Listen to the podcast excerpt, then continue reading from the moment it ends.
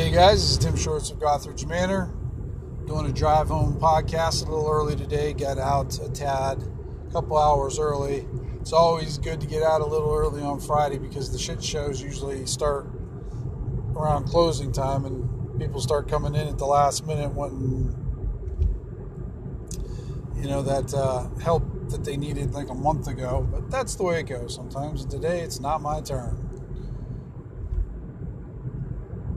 I have a few call-ins. I'll get to those, but uh, first I wanted to kind of get into my topic, which was uh, Glenn uh, Hallstrom from uh, Radio Grognard did a podcast about different types of assassins. Assassin class has always been one of those tricky classes because I, I'm sure it, it can. It's a playable class but I think it suits better as an NPC than uh, you know a, a, a, playable class, unless you have a campaign or adventure that's kind of geared around a assassin type thing. It's almost got to be mission based. Because I mean, if you think about it, pretty much every class that there is is are monster assassins. That's what they go out and do. It's not like they're going out to talk with them. It's not like they're going out to teach them how to dance. They're going out there to murder them and take their shit. Or an assassin's, it's specifically, you know, it's a trained killer for different stuff. It's it's almost like a. I get why they put it in there, but I almost think it's unnecessary because I think any of those classes you could specialize in that. Um, and I think it would work and then the way they developed the assassin class, and I'm, and I'm specifically talking about the first edition, and I've seen some other editions, but they kind of base it off a thief class, which I understand because the thief is stealthy, the thief is deceptive, and that's what all the assassins are. But if you're an assassin, one of the things you, I mean, I'm, I'm making assumptions here, but in my uh, way of thinking is, is an assassin needs to be able to blend in well, if you're an assassin and you want to be in a mercenary company, well, you can't wear any armor, or you know, you can't use, you know, different. Th- they put on these weird limitations that don't make any sense, in a way, other than that it's part of a thieves class. I think it's almost be a. It could be more of a specialization for any of the classes, actually. Like you could have a fighter assassin or mage assassin or something like that but should you want to run an assassin type character in a campaign, I think you have to gear that campaign and the adventures around that. As in, you know, uh, an assassin is basically, you know, a lot of times a hired killer who who um, is like a non-emotionally, you know, uh, attached person who's, who's going after the going after different folks. So in that case, you're going to have to gear your adventures around these what I call you know what I for lack of a better word you know missions. So at the beginning of your first thing, it's like okay, this guy comes in and he, he's going to give you 100 gold pieces to go kill the Baron of Dumford. And then the GM would have to develop an adventure around that. And that would be a lot of fun. I think that would be good. But an assassin within an adventuring party just doesn't fit to me.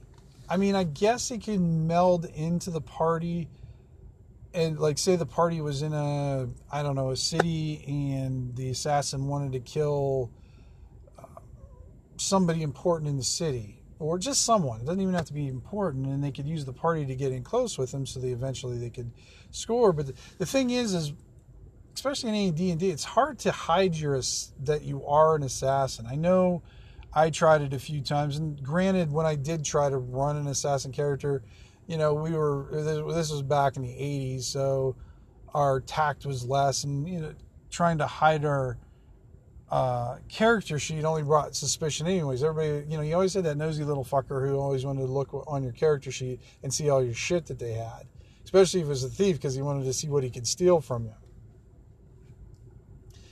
you. Um, so like trying to hide, so like if you hide your character sheet a lot of times, you know, brought up suspicion anyways, but it was just tough to do. Uh, and I and I don't imagine it being any easier. I mean, these days it could be, especially online. You know, you can, you don't, you're not sitting around a table or sitting on the your bedroom floor with your character sheets in front of you, you, you know, you've got them online and you can just portray yourself as whatever. But again, you need that flexibility to become whatever you need to become to complete the mission. And with the way the class is written, it's very limiting because you can't you can't just become a fighter because the rolls will rolls will demonstrate that even though they might not see your character sheet it's like well you rolled a 16 well I'm a fighter. How come you didn't hit him and we're the same level or something like that? It'll it you know the the meta part of it will come out, and while you might have good players that that will ignore that part, it, it's still I don't know. I don't think it's it's a good playable class unless your campaign is specifically geared around that type of campaign and I could be completely full of shit with this, guys. And if you guys have run an assassin in a regular adventuring party and it's been successful, please call me. Let me know what you did. I'm very curious about this. Because when Glenn was talking, I mean, there's different types of assassins, but generally, you know, it, it's the same no matter what. Um, in all the different uh, systems that I've seen it in, it, it's kind of a reflection of what the first edition assassin is, and even the BX one is kind of in, in a similar um, fashion. I haven't got to see the whole thing, and I, I can't say I remember it exactly, but from what I remember, it was pretty close to uh, the original one. Um, but that, yeah, that's what I wanted to talk about, the guys. So, uh, my take on the assassin. There's, I think it could be a great campaign, but again, I think you have to be be specific and gear that campaign around that person or around that class. So, but my my solution to would that be is just have almost like a specialization type class. If somebody wanted to play assassin, I would say like, you know, what's your gig? Do you want to be a thief assassin? Do you want to be a fighter assassin?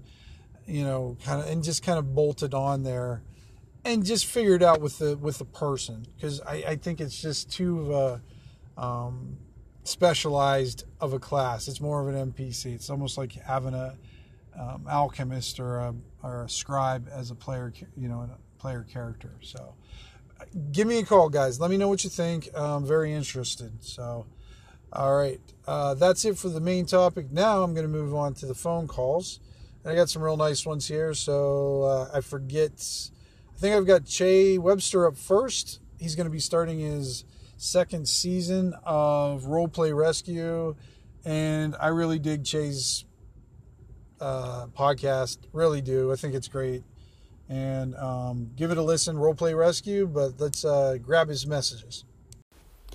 Hey Tim, it's Che, Roleplay Rescue. Creative crutches, eh? Um, mine's reading, um, especially RPG books. Um, I should be drawing a map. I should be writing um, for whatever it is I'm I'm I'm working on for a game, and I uh, I get a kind of deep seated fear that I'm going to be it's going to be rubbish, and I'm an imposter really, um, and so I go and read. I, I pick up a rule book and I start flipping through it, or I go and find something I've bought and read it because hey, I bought all these books, so I better read them sometime. And it seems like a good excuse, but in the end, it's just not me. It's me not doing stuff, you know. So that's my crutch. Um, crikey, talk about flaky GMA. Cheers, mate. Keep going. All the best. You know what? I thanks Che for calling in. It's so funny what we'll do to keep us from doing what we should be doing.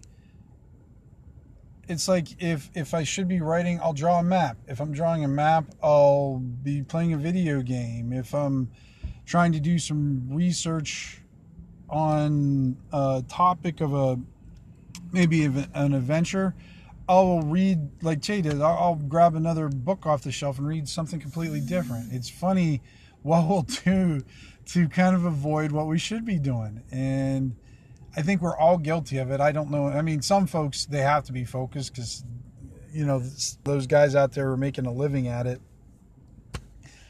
they wouldn't be making a living at it if if they did that that much. And I and I really try to be aware of that because in this world of overstimulation, whether it's the internet, your phones, access to all the information in the world, you know, you fall down that YouTube hole. You know, you go in there looking for research on like ruins in Ireland and find the, you know, cool locations and finding some cool names. But then an hour later, you're watching cats jump on each other. It's like, wait, what, wait, what happened?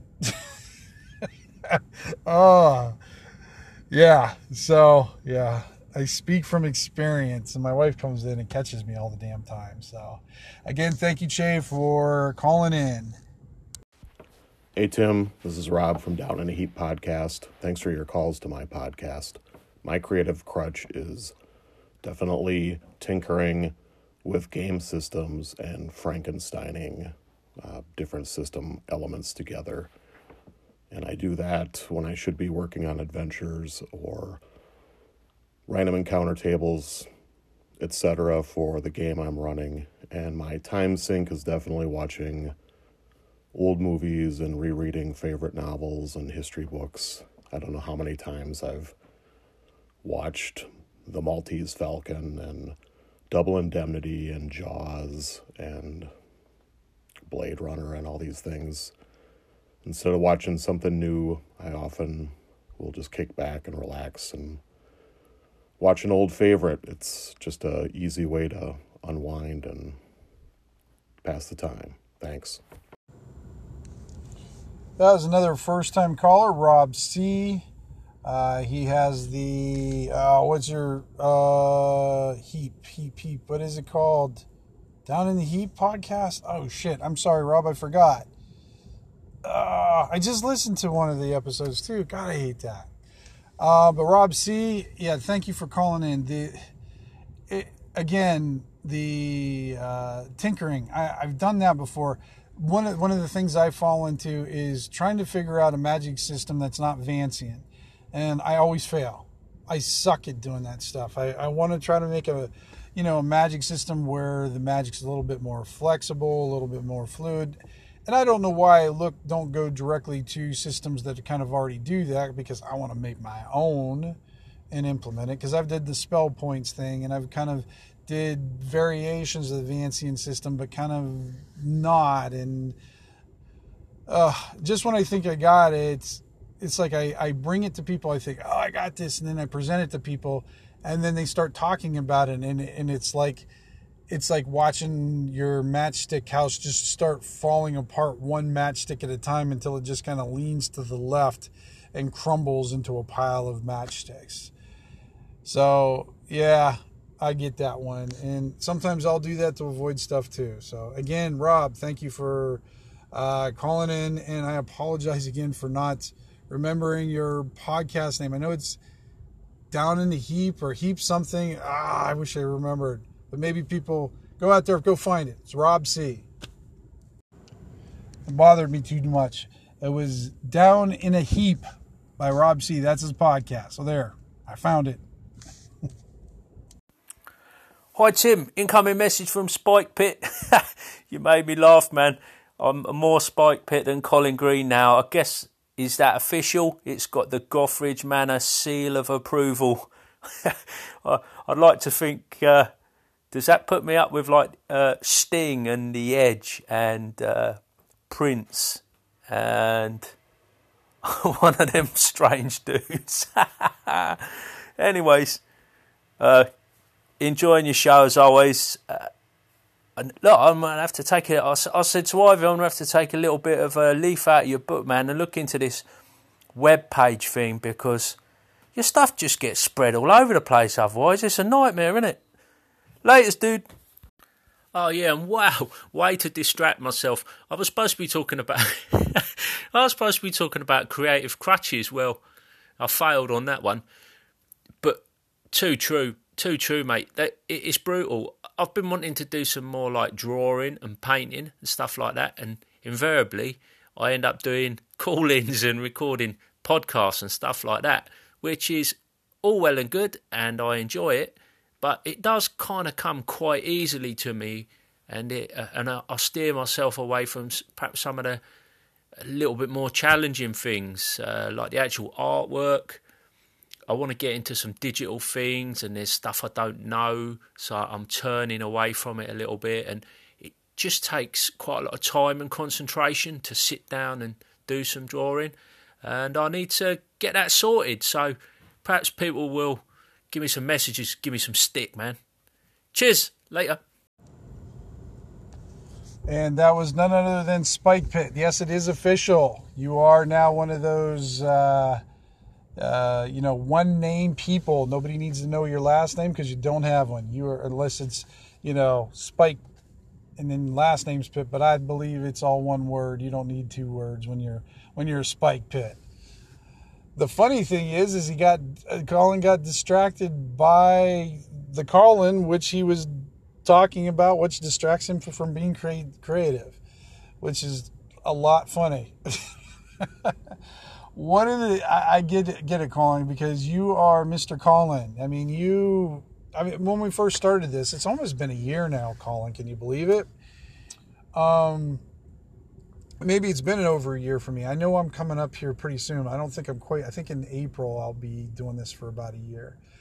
Uh, but getting that social interaction that that's what i kind of talk about with the internet too whether it's calling into the to podcasts or answering some question on google hangouts or facebook pick your social media you know it's another distraction that you can get caught up in. Instagram um, I, I really i'm not good at those anyways. I'm not really i don't get distracted by those as much. I really don't. In fact, I wish I was more involved with them. I tend to because they're so noisy for me and during the day I, I, you know i just i get a lot of noise so i do enjoy just having it quiet you know i guess not quiet but because I, I still listen to your guys' podcasts while i'm doing it and i'll call into some I, I seem to go into phases where i'll do a bunch of call-ins and then i'm or i'm just listening to everything and and uh, whatnot. So, but Colin, thank you for calling in, and please get back to your artwork. I want to see more art from you, man. Actually, I might be uh, checking, calling you, and uh, getting you maybe to do a piece for me or something. So that way you'll have to focus on that instead of distracting with with these call-ins or whatever. but you got to still call into mine just just get you know stop calling Hobbs and you'll be fine. You'll, you'll free up a lot of time for you. All right, guys, that's the end of the show for this Friday. Thanks for everyone who's listening. It it seems like my podcast is making huge jumps. Uh, I've made another big jump in in listens. Um, I, I don't know where I'm at right now. I'm getting close to I think 150 uh, a podcast, which is great. Uh, last month I believe I got 40, 4,646 is where it was 4646.